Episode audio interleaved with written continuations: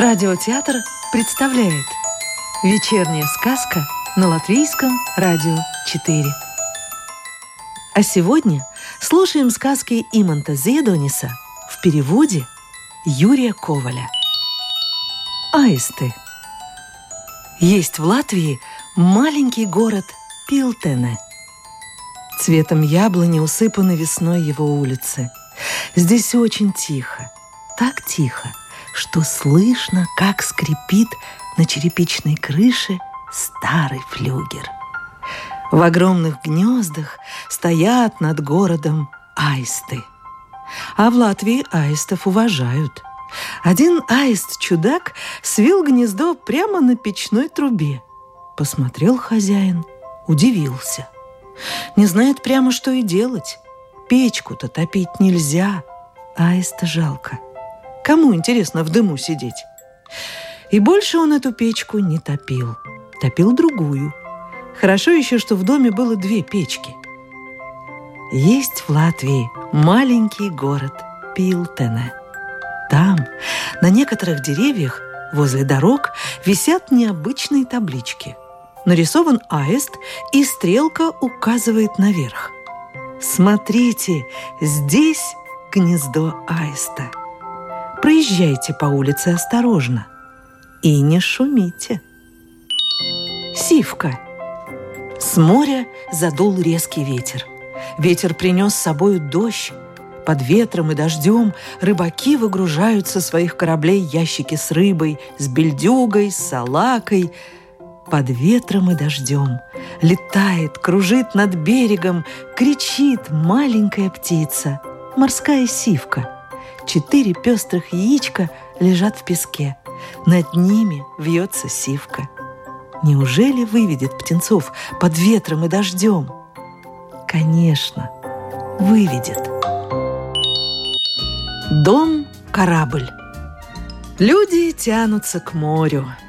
Все дома повернуты к морю лицом. Все окна распахиваются навстречу морскому ветру.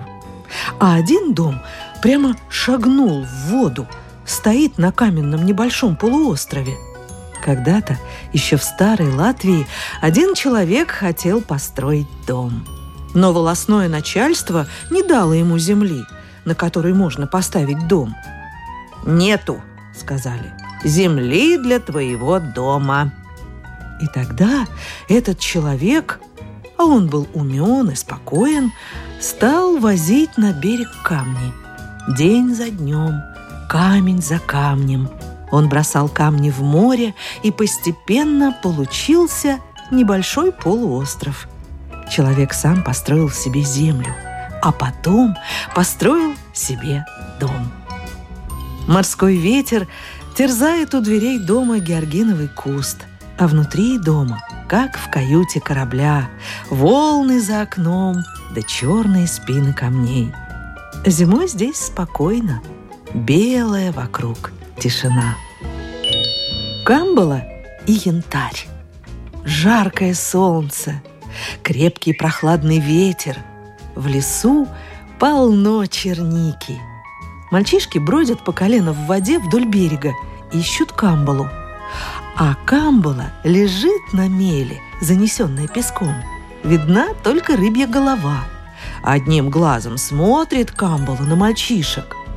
А мальчишка, как увидит Камбалу, тут же придавливает ее босою пяткой. «Камбалу поймал! Камбалу поймал!» — кричит на весь берег.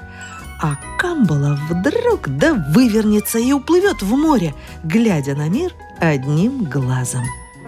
Морская волна выносит на берег водоросли, а в них находят янтарь. «Янтарь нашел! Камбалу поймал!» — кричат мальчишки. И вправду, кто рыбину поймает, а кто янтарь найдет. Жаркое янтарное солнце, крепкий прохладный рыбацкий ветер, а в лесу полно черники.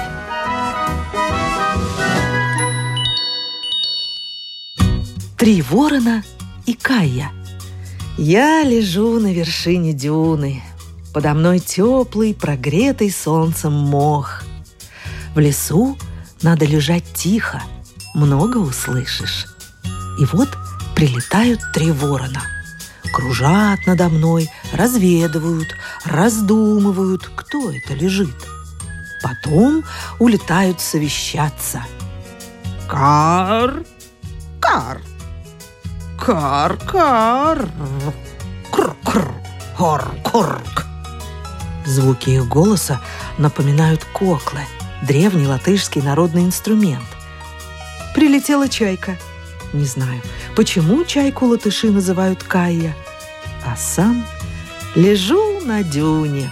Подо мной теплый, прогретый солнцем мох. И кружит надо мной чайка, и кричит на чистом латышском языке. Кайя! Свободные дубы – в Латвии живут удивительные порой люди. Вот я знаю целую семью коллекционеров. И взрослые, и дети в этой семье собирают камни необыкновенной формы. В саду у них среди роз и пчелиных ульев стоят каменные пингвины, а рядом вдруг писатель Лев Толстой. Все это скульптуры, созданные природой. В Латвии много таких людей, одержимых красотой. Так я их называю – одержимые красотой. Вот человек по имени Земдега. Сказочный у Земдеги сад. В нем растут гигантские лопухи, растет коровяк, медвежье ухо. Виноград оплел стены дома, перебрался через крышу, да и свесился с другой стороны. «Нас было у отца четырнадцать детей», — говорит Земдега. «И все мы сажали деревья — Приезжайте же, когда зацветут нарциссы, благородные нарциссы. Над дверью дома у Земдеги написано «Я пою о тебе, Родина». У нас в Латвии и дети заботятся о красоте родной земли.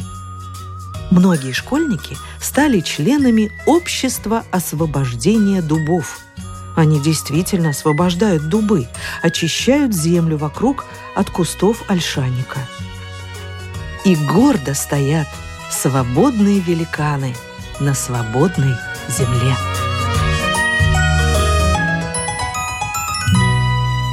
Сказку читала Илона Ехимович. Новую волшебную историю услышите завтра.